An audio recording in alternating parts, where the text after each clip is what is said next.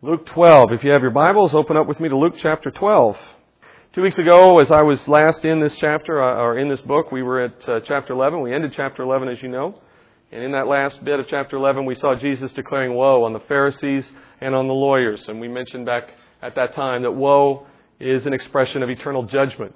I don't want us to miss that. It's easy to miss that, and easy to hear just Jesus uh, condemning them in the sense of, uh, whoa, whoa, whoa, you know, you're, you're, you're bad people.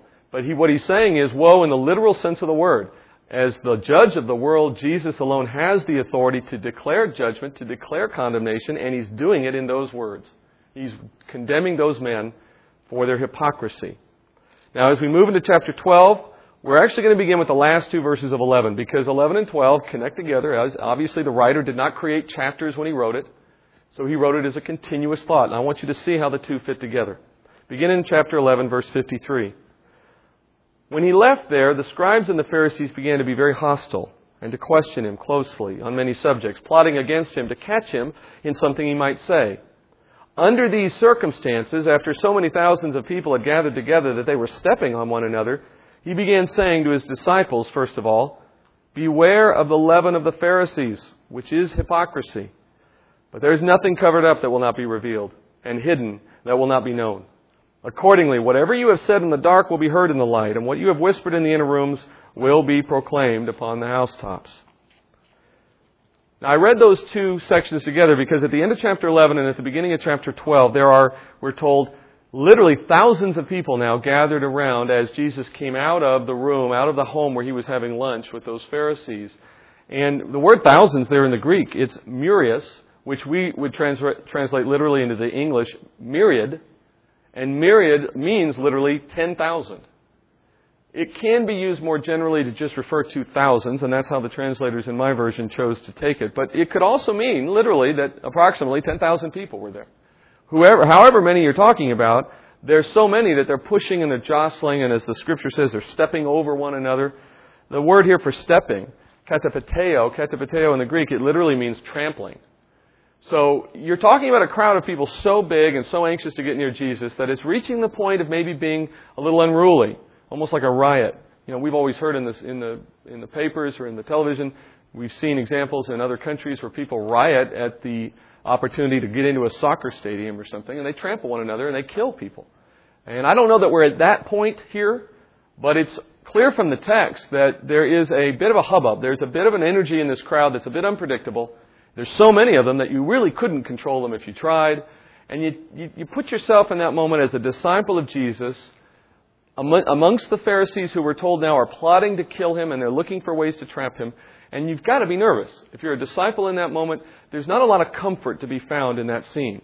You're worried about what will happen to you and Jesus from the standpoint of the Pharisees, and on the other hand, you're worried about what the crowd will do to you if you don't do what they want or if you're not pleasing them in some way. And then we're told at the beginning of chapter 12, and this is why I connected the two together. The very beginning of chapter 12 says, under these circumstances. Meaning, in this moment, with all of this stuff I just described going on, under those circumstances, Jesus now begins this teaching at the beginning of chapter 12. The circumstances here are important because the disciples are beginning to feel the pressure that they have to become accustomed to if they're going to go out and do what Jesus is calling them to do in their ministry. This is maybe one of the first times they felt this way. It's not going to be the last. And I would argue that in their lives, as in their ministry, it was probably common. So it's actually a learning opportunity for them, and Jesus uses it as such. And he, he's concerned principally about the fact that what they're going to be called to do, the message they're going to be called to bring the world, is going to bring powerful enemies with it. And what are you going to do when those enemies begin to exert pressure upon you? And then on the other hand, when the crowds begin to grow and exert their own form of pressure on you, what are you going to do in that moment? Look at the end of chapter 11 again. Just browse it with your eyes. The Pharisees, we were told, have been put on the spot in that lunch meeting that we read two weeks ago. And then at the very end, we're told because of that, they're even more hostile to him than they've already been, and now they're determined to trap him. What does it mean when we hear the scriptures say they want to trap him? What is it you would do if you're a Pharisee? How do you trap Jesus? And for what point? For what purpose? Well, don't make any mistake here. Trapping was a serious thing in the context of which we're talking here. It meant death. If they were successful in trapping Jesus, and by association, we're also talking about his disciples. if they could be trapped in some way, in the way it's meant here, it would mean the Pharisees would have a cause against them. They would have a charge against them, and the charge could bring the penalty of death. That was eventually how the Jewish leaders brought Jesus down. That was how they were able to put him on trial. The trapping here has to do with the law, of course. Finding something he says or does that flies in the face of accepted Jewish law and carried a penalty of death in some cases. And they were looking for that. They were waiting for him to do something that could go, aha, we got him now. Go to the high priest, tell him what we saw him do. The high priest will have no choice but to bring him on trial and condemn him to death. That, and the, the disciples knew that's what was going on. Jesus certainly did, but the disciples did also. They knew that's what was going on. They were at risk now. If they carried the message Jesus was giving them, if they carried that message forward to the crowd, they could easily be trapped on the basis that they were going to be saying things counter to what the uh, Pharisees had written in their law. That would have been an opportunity to be trapped. And so the disciples are beginning to feel that heat. And it's a heat that's going to continue for as long as they stay associated with Jesus and with his message. And it's under these circumstances then that Jesus begins to teach the disciples. He begins by telling them, Beware of the Pharisees' leaven, which is hypocrisy. It's interesting to me that Jesus doesn't say, Beware of the Pharisees. You know, that would be the natural thing to say, right? Watch out for those guys. They're after you. Yeah, he doesn't say that. He says, Beware of their leaven, which is hypocrisy. He doesn't want them to be worried about the men. He wants them to be worried about their particular influence, which is their hypocritical ways, their hypocritical influence. Now, leaven, if you don't already know, is, is yeast. And yeast by itself is not a bad thing.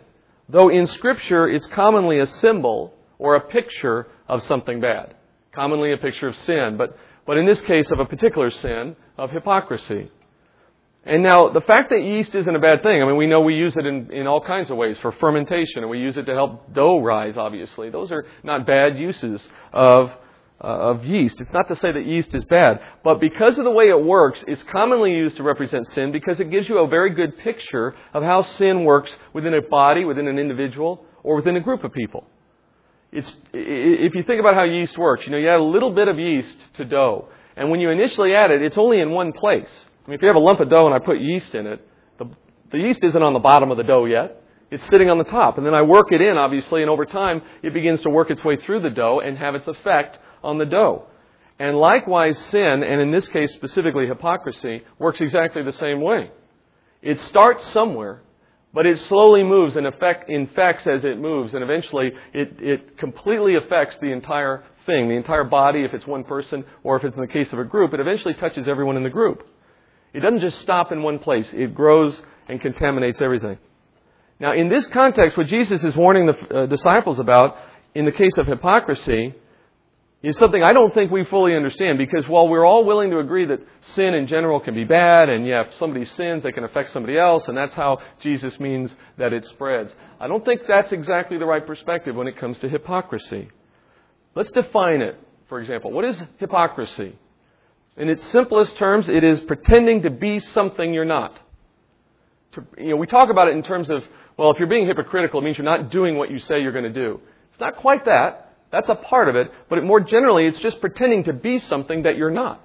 And in that pretending process, you're going to say things, you're going to do things that are not truthful, yes.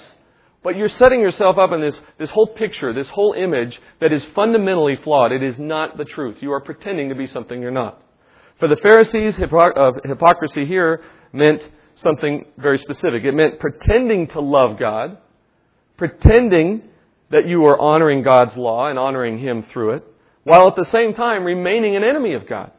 At the same time, being an unbeliever and therefore being an enemy of God, though pretending that you're His greatest asset, that you're His most faithful follower. It's a completely hypocritical position. It's 180 degrees, uh, 180 degrees from the truth.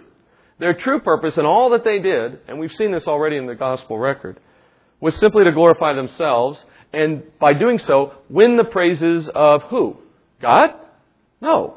Men. Win the praises of men by glorifying themselves in the eyes of men. That is a 180 degree opposite view of what Scripture would have us do, right?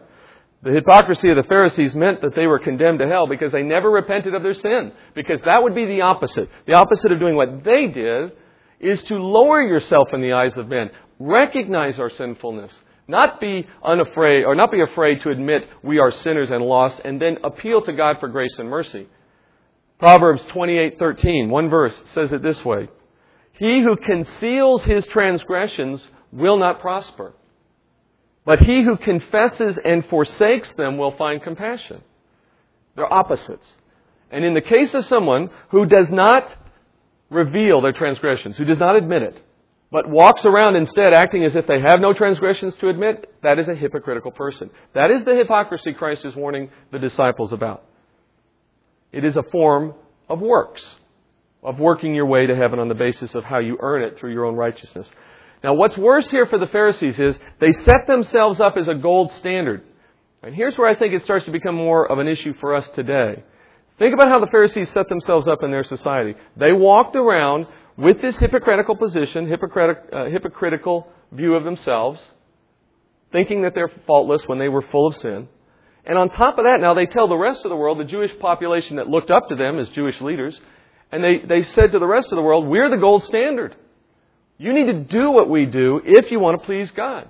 And that's where the leaven steps in. That's where the reference to leaven steps in. Other unsuspecting Jews in the Jewish population who would look up to the Pharisees and see that everything they did was worthy to be mimicked, worthy to be imitated, were going to be men and women who would fall into the same mistakes that the Pharisees made. Oh, the Pharisees act this way, talk this way, think this way, that's what I have to do if I'm going to please God. So a man or a woman, a Jewish man or woman who desired to reach heaven would spend their lives trying to copy the absurd lifestyle of a Pharisee and obey their commands rather than God's. So that meant that one Pharisee could literally give birth to thousands of little Pharisees. Phariseelets. I don't know if that's, that a word?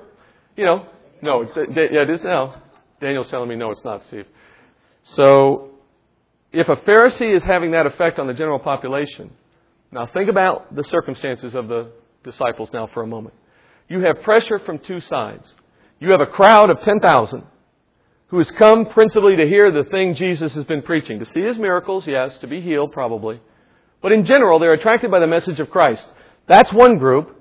And if you've ever had a 10,000 person crowd coming to you for something, um, are you going to be concerned that you can't fulfill their desires? Are you going to have some concern that if they that they might be upset if they can't get what they want? Think about what happens outside a soccer stadium when 10,000 people can't get tickets. You know, they, they get violent. Now, I'm not saying that was always going to happen here, but you can't help but feel some pressure from a big crowd who's come to you wanting something. Now, over here, you have the Pharisees who are waiting for you to give the crowd what they want because as soon as you do that, they'll have something to convict you against. All right, well, you're between a rock and a hard place. Who are you going to serve? And it's under those circumstances, Jesus says, Beware the Pharisees' leaven, which is hypocrisy. Because if in that moment the disciples had seen that dilemma and said, Well, I can't do what I want to do for the sake of the crowd because if I do it, I'll be killed by the Pharisees. I'll be taken in and judged and put to death.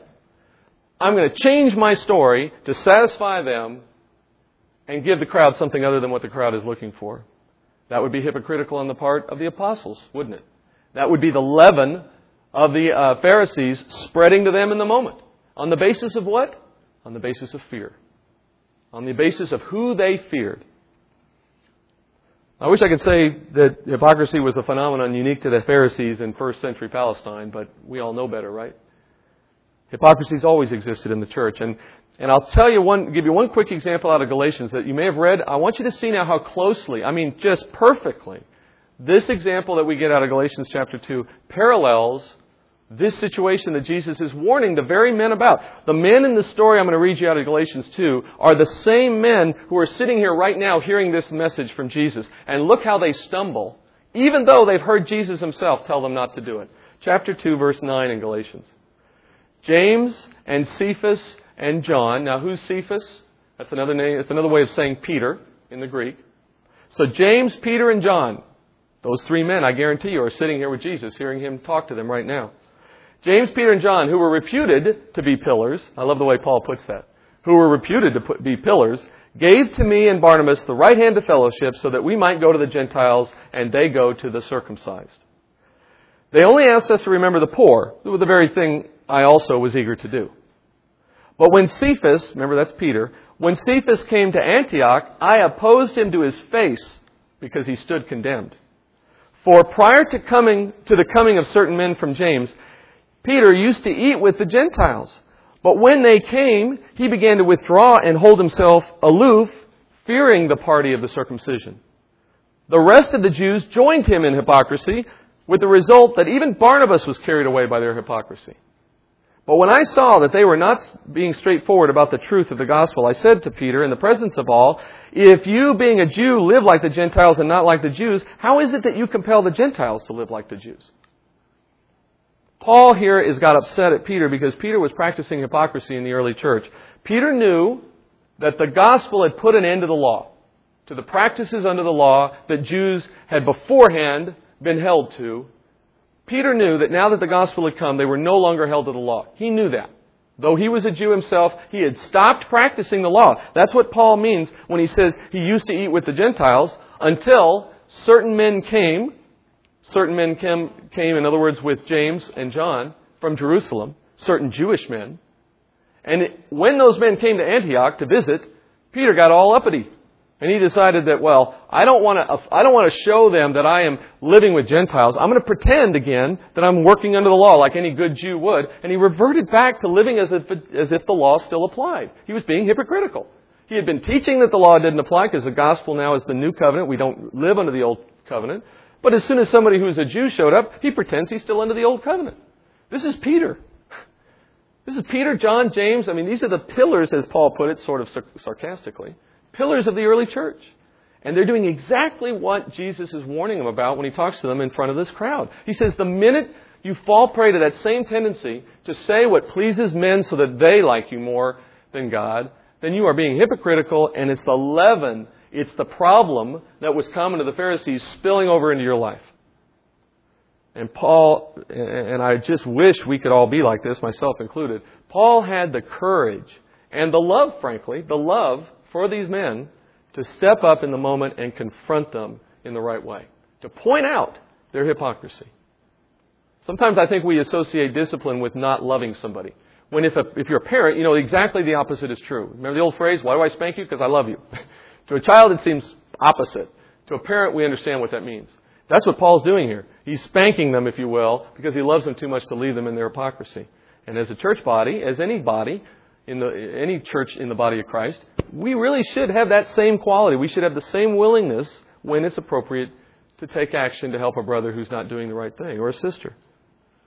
I, I find it stunning here that he says, even Barnabas followed Peter's lead. If you have any doubt about the power of hypocrisy as leaven, as, as, a, as a thing that can spread in the body, Barnabas is walking side by side with Paul. You think Paul didn't lecture that guy while they would walk from place to place? How much did Barnabas hear from Paul in his life? And yet, this one moment is enough to kick Barnabas over, and he's following Peter in hypocrisy. That must have just killed Paul. He even mentions it here. Even Barnabas fell prey to it. So if you're wondering, well, I, am not going to fall prey to hypocrisy. I live what I say, I say what I live. Well, good for you, but just remember some very strong people in the Lord fell before you be careful about assuming you'll never fall if you're not on guard against it. And this, I think, is such a perfect example of how hypocrisy works. We need to make sure we understand how that might work in our own life. For example, how do we fix hypocrisy? How do we address it in our own lives? Are we tend, do we tend to hide the truth? Do we shrink back? Do we avoid confrontation? If you know that about yourself, I hate confrontation. I never confront anyone, not in my own family, much less a stranger. If you know that's your nature, and if that's my nature at times, if that's all our nature at times, we're prime candidates for hypocrisy to spread. And, and here's how it works. While we're busy being unwilling to confront somebody else in their hypocrisy, we're the next target. Remember, leaven moves. So while we're willing to let it exist around us, it isn't going to be long before we fall into that trap. I often think that legalism in churches starts this way. People doing something they probably know they shouldn't, but because of outward appearances, they take on some behavior they think they should. And others around them know it's wrong and leave them alone, and eventually they're all doing it. And that's how churches, I think, get to a bad place. And that's what Jesus now is reminding the disciples about. He starts by saying, There is nothing covered up that will not be revealed or made known. Does this sound familiar? Only if you have a really good memory, I guess, because it's been a while.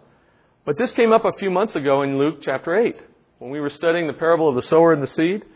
Jesus ends that parable, the sower and the seed parable, he ends with exactly the same statement. Listen to it again from that chapter. I want you to hear it in its context in chapter 8, verse 16. Jesus has just given the parable, and then at the end he says this. Now no one after lighting a lamp covers it over with a container or puts it under a bed, but he puts it on a lampstand so that those who come in may see the light.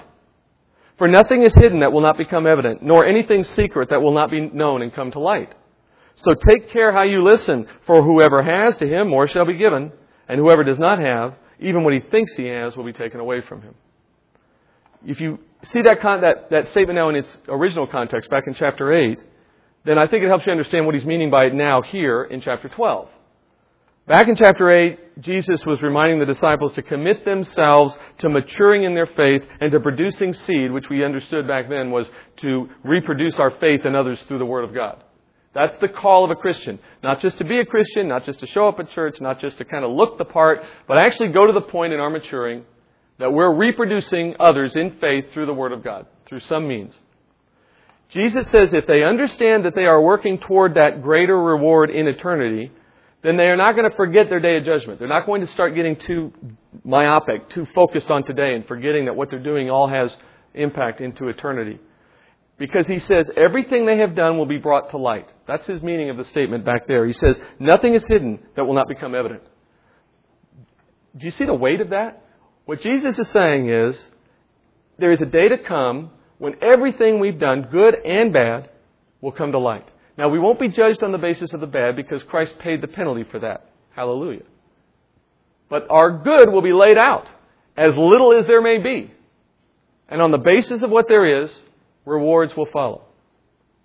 And if you stop, if you live today without that in mind, it's not to say that the only reason we do anything good is because we're waiting for a reward. He didn't set it up that way. What he's saying is there's work to do in the next kingdom. There's a thousand years of work. And he says, I need to know who I can trust. And those who do much with what I give them here will be given greater opportunity to serve me in that future kingdom. That's what, that's the, that's the economy that Christ has given to us in the, in the Gospels. And, and that's what we see repeated in Paul's letters. And so he says, look, if you think that's not going to come to be, just remember, nothing is hidden that won't come to light in that day. Now, here again, Jesus uses that phrase in chapter 12, but now it's from the negative perspective. Now it's on the opposite side of the equation. He says, everything the Pharisees have done in hypocrisy, meaning hiding the true nature that they have while pretending to be these holy men, everything they're doing in that respect is one day going to be shown for what it is. Because in that same moment of judgment, in the, in the great white throne judgment, their, their bad is going to be, all, remember the books are opened, and from the books, their deeds are, are recorded and read aloud. That's what Jesus is referring to here. And he moves beyond that thought into the verse, verse 3 in chapter 12 when he says, what they are, and this is the way I want to capture it for you because I don't think it comes out well in the Luke version. It does better in the Matthew. He says, what they're too afraid to speak, even in private, they should be willing to proclaim boldly from the housetops. Remember the circumstances again what they're trembling at the prospect of repeating to this crowd, knowing the Pharisees are against them. He says, what you're, almost, what you're unwilling to speak now, except in private, you will one day be speaking from the housetops in boldness. Look at how Matthew puts it in 10, Matthew 10, 27. Same verse, same comment, but look how Matthew records it. What I tell, this is what Jesus said. What I tell you in the darkness, speak in the light. What you hear whispered in your ear, proclaim upon the housetops. The way Matthew captures it gives us a greater sense of what Jesus is really saying here. He's saying, these things you've been told in private from me, it's your obligation to repeat them worldwide, on the housetops, in public. Now, what's going through the minds of the, uh, of the disciples as they kind of put all this together? He's saying, beware the, uh, beware the Pharisees and their hypocrisy. Because nothing that's hidden now won't be known one day. Meanwhile, what you've heard in private, you need to be speaking out loud on top of the housetops. And they're sitting there going, Are you nuts? I mean, I know we want to do this and we'll do it for you, Jesus, but, you know, why would we intentionally put ourselves on the line where we're going to be killed? How far is our ministry going to go if we just antagonize these guys who are after us in the first place? It makes no sense. Uh, shouldn't we do this with a little more skill, little, you know, a little bit more clandestine, a little bit more kind of quietly and get the word out without destroying it or, you know, destroying our opportunity to spread it?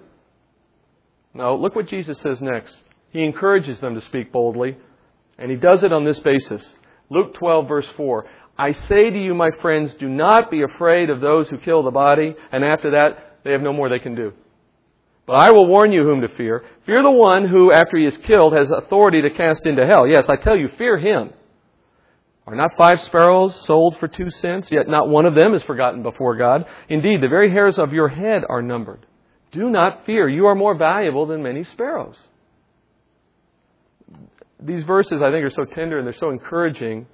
In fact, this is one of the very few places in any of the Gospels where you hear Jesus refer to the disciples as my friends. It's a very endearing term. It doesn't get used in any of the other synoptic Gospels. It only appears a couple times in John. He's speaking to them as a friend, telling them that they have something they should know that will give them comfort. And what is that thing they should know? Don't fear those who could kill the body. Fear God. Because that's what's at play here, right? The fear of these Pharisees versus the concern over whether I'm supporting these people and supporting their needs properly. Why is it important? Let me ask you this. Why is it important that they not fear someone who could kill them? Isn't that natural? I mean, don't we all fear somebody who can harm us? There are people who live their lives fearing that someone is going to harm them. The very fact that you have an alarm on your house, and I had one in my last house, don't have one now because it's an older house, but the fact that we put an alarm on our house means we fear somebody. I'm not saying it's wrong. I'm saying it's proof of fear. It has to be. Otherwise, why would you have it? Why would you pay money for something that by and of itself doesn't protect you? It just notifies somebody else that you have somebody in your house that's not supposed to be there so they can come and defend you. Against what? Against an attack, against a robbery. You fear that event. You're concerned over that. Now, you may not have called it fear. I may not have thought of it as fear when I signed up for a security service, right? But if truth be told, it traces back to fear. What you're afraid of. It, the reason that we should not fear those who can harm us is because fear leads us to do stupid things. Fear drives us to do really dumb things. Whatever we are most afraid of will determine how we act. Whatever we are most afraid of determines how we act. For example, if a person was faced with the choice of arriving late for work or speeding to work in order to get there on time and risking getting a speeding ticket, Many of them might uh, choose just to arrive late because they're more afraid of the speeding ticket and the resulting consequences than they are of just being late to work. But if that same person had already been late three times in that month, and this was their fourth time, if they were late again, they're going to get fired. That person, on the other hand, will probably speed to work because now they're more afraid of being fired than they are of getting a speeding ticket. You see how fear works? They're afraid of both. But whichever thing you're most afraid of will determine your behavior. Knowing that, Jesus tells the disciples, fear God, not men. Because he knows there'll be fear of both from anyone who understands God and understands men. But you better make sure that the fear you care more about is the fear of God rather than the fear of men. Because though men might kill the body, that's the limit. That's the limit of their authority. And you're going to die anyway one day. It's not as though by, by worrying about men, you're somehow avoiding dying. You're not changing that one bit. So in reality, the fear of someone who could take your life is really a fruitless fear because it's not changing the fact that one day your life will be taken. Somehow. But he says, after, but, but God, after he has taken your earthly life, you'll stand before Him with His authority over where you go in eternity. And that's the one you should fear. So we should let His ways, His expectations, His instructions rule our behavior and not men's. It comes down to that.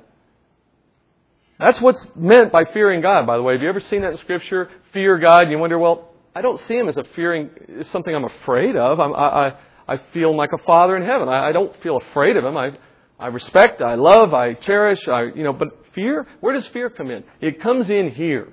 It comes in in the same way you used to fear making your dad mad. Right? You loved your father, you cared about your father, you obeyed your father, but you also had a fear that if you had done the wrong thing, wait till daddy comes home at least if you had the kind of father I had.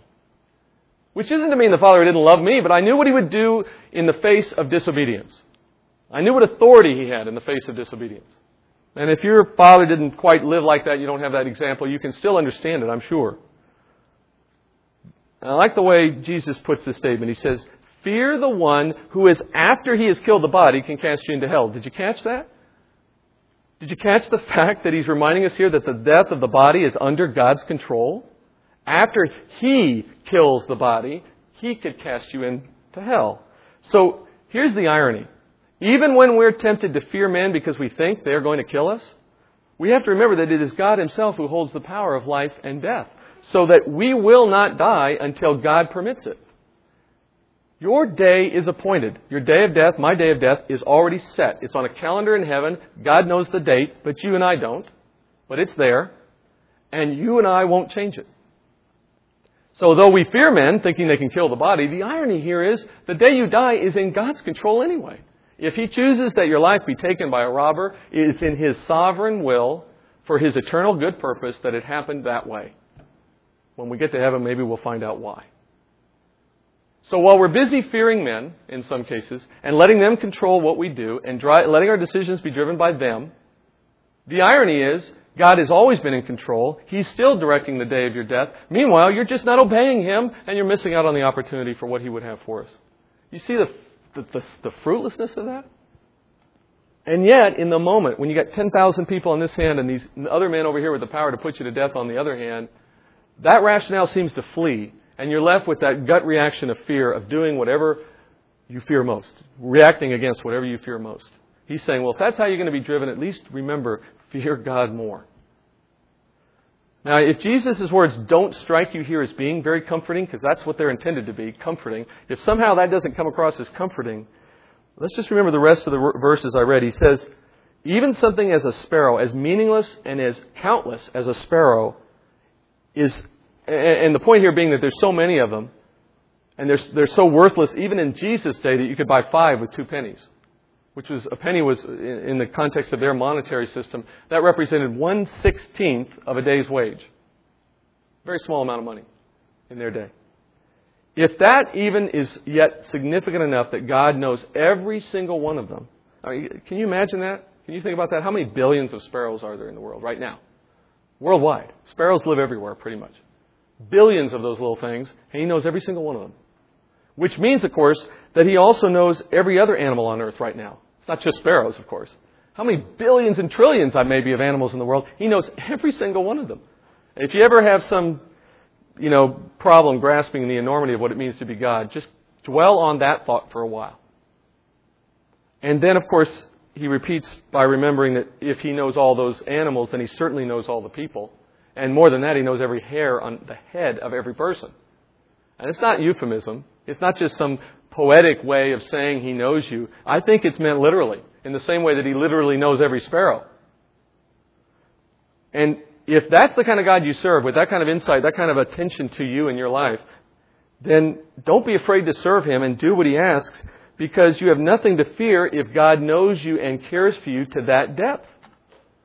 It's not as though he turned away for a moment and the guy that can kill you comes on the scene and he's not watching. There's nothing to be afraid of. That's why I think, I remember a story as I was preparing for this, the story in Columbine where that girl in the library stood up in response to the gunman's request, are there any Christians in the room? Now that was a pretty foolish thing to do, wasn't it? Because she got killed, and so you and I would sit there and say, well, if she just shut up her mouth and laid on the floor, she never would have been killed. Well, we don't know that, do we? First of all. Secondly, there has been a tremendous amount of good for the Christian faith that has come out of her death. There are memorials, there are annual uh, remembrances, there are stories, there have been books. There, who knows how God has worked from that girl's one moment of testimony to bring countless number of people to Christ or to build up others in their faith. Who knows what he did with her? And if her only purpose in being born and existing on earth was for that purpose, I would argue she's probably done more for the body of Christ than many of us will ever do. Though she only lived to her early teens or however old she was. My point in this is, if she had been more fearful of that man than she was of God, she may have lived, maybe she wouldn't, but at the very least, she would have missed out on that opportunity to serve him in the way he called her to do. So don't fear men, even if he does take your life by your action. Glory to God. That's why we've been given life. And in our life, I think sometimes it doesn't take that dramatic form of the girl in the library. I'm more worried personally in my own life, speaking for myself, about the kind of pressure that says we have to uh, succeed in this life. We have to make a good living. We have to earn for retirement. We have to make sure we have a big enough house and two cars and 2.5 kids and whatever else the world says is normal.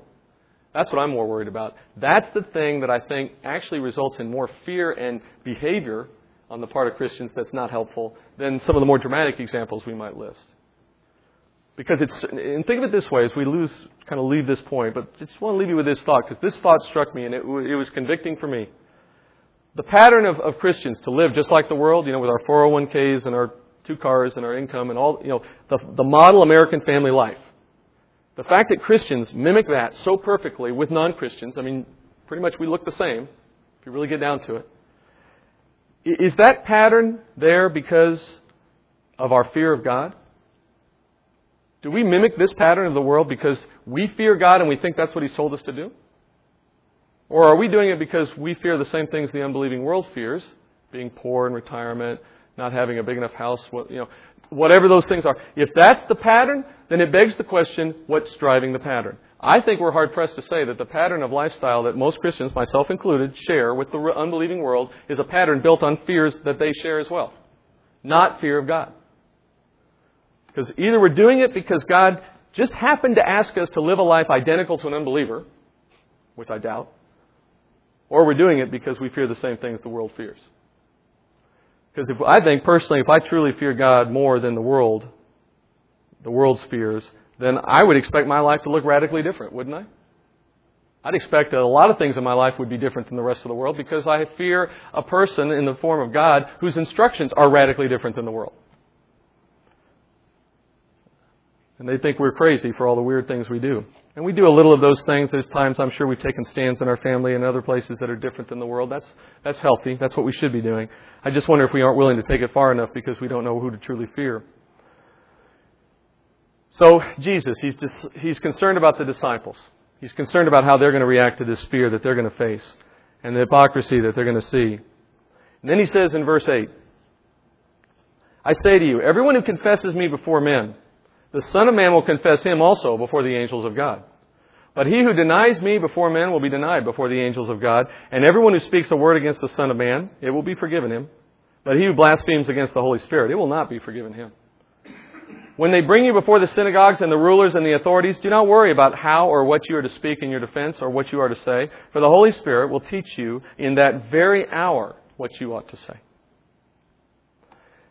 we'll end with those verses, and I just want to make the obvious connection with what we've already been studying. The reason Jesus wants these men to stand so firm and to do the work of the ministry, despite the opposition that they're going to face, and despite the fear that they're going to feel, is because the stakes are so high. Because the mission He's given them is that important. Those who confess Christ are saved. Those who deny Him will be condemned. And on the shoulders of 12 men, and ultimately only to be 11, as you remember, by the time Christ is gone, on their shoulders stands a message that the whole world has to have or be condemned.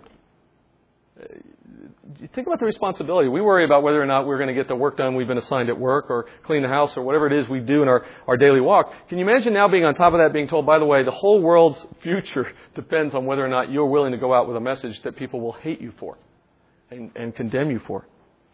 They have this privilege and they have this responsibility and they cannot shrink back in the face of fear.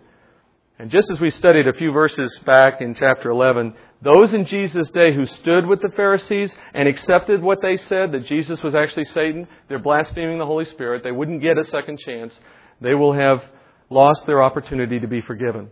But that, as I said last time, is unique to that day. But those were the stakes. And to make sure the disciples understood how serious things would be for them in the midst of this mission. He ends with a sobering comment. It's not a comment to get you all excited, is it, to go out and do ministry? Oh, b- by the way, uh, when you are dragged before the authorities and condemned to death, you know, here's what I want you to do. What? I didn't see that coming. You know, what, what are you talking? It's almost like an aside. Oh yeah, by the way, here's one more point. When you get out there, it, it, it almost would catch them, I'm sure, off, off guard. And What are you saying, Jesus? What do we have to look forward to here? Well, what they had to look forward to was they're going to be persecuted. They're going to be accused by the Pharisees. They're going to be dragged into court at some point. And for the most part, all except John, at least as far as church tradition goes, all of these men except John were put to death on the basis of the mission they were given. That's how Jesus elected to end their life on the basis of that mission. But he says, when you're in those moments and you're worried, here again, don't fear them. Don't be worried. God will give you the words you need to use in that moment. Now, I want you to think about this for a minute in the light of what we've just read, it's, it's, you, you don't want to make the mistake of hearing what he says there at the end of verse 12 as some promise to protect them. No, no, no, no, no. What he's saying is what happened to Stephen. Remember the first martyr of the church out of Acts? What happened to Stephen? Stephen gives this amazing monologue. capturing the history of the nation of Israel and God's working through that history to produce the Messiah. He testifies to Christ in this marvelous monologue. And what is the effect of that? Which I believe clearly is in, in line with what Jesus is saying right here. That was a product of the Holy Spirit in the moment giving him the words to speak. So Stephen saw the result of this promise, but what was the outcome of that? It made the crowd even more stirred up and they stoned him to death. So the words here are not intended to promise, oh, and this will get you out of your trap. No, what he's saying is that your testimony, even in the midst of that persecution, is still the point, not your bodily life. That's not the main point. Don't fear men, serve God. And as we end this morning, let me just encourage you and encourage everyone, if I can, to say that the stakes are the same for us today as it was for Jesus in that day and the disciples. Exactly the same. I mean, I'd love to be able to say you're never going to be hauled into court persecuted for your faith and put to death over it. I, I doubt that will happen. But you know, even in the U.S., I'm not sure anymore about whether you can take yourself on that promise. I think the world's changing even before our eyes. And Scripture says that in the end times it will change even more dramatically. So if we're still around as God reaches the last of the days, we'll expect to see exactly that kind of persecution. But regardless, regardless of whether or not you and I personally encounter that kind of persecution, I can tell you that we're no different in terms of the apostles when we talk about the mission we've been given. You hear me on that? Our mission is no different. Our mission is fundamentally no different out of Scripture than the one that was given to those 12 men.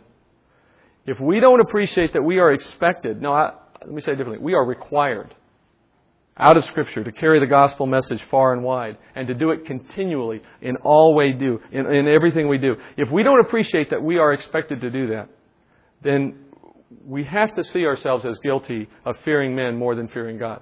I don't know how else you could conclude.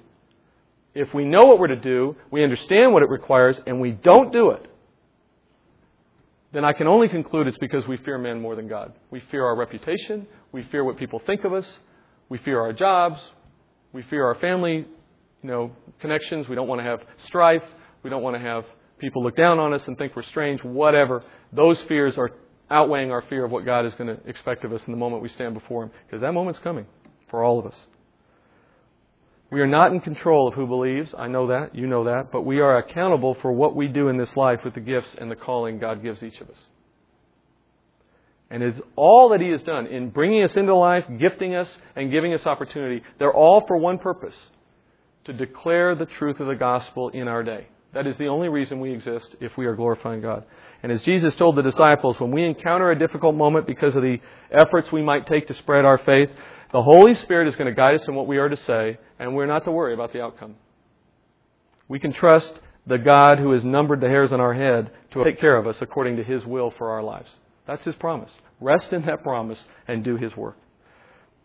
Let's go out and do the work of the ministry as we end today.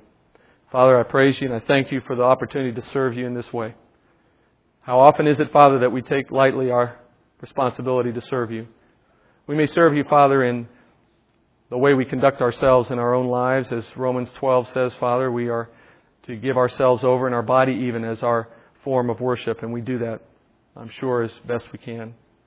We minister, Father, into our families. We often raise our children in godly ways and support our spouse in the ways you give out of Scripture. And again, Father, we serve you in that. But Father, we know without even taking a moment to study, we know from what we've already learned that ultimately our calling in this world and in the time you give us is to spread the good news, to be a light.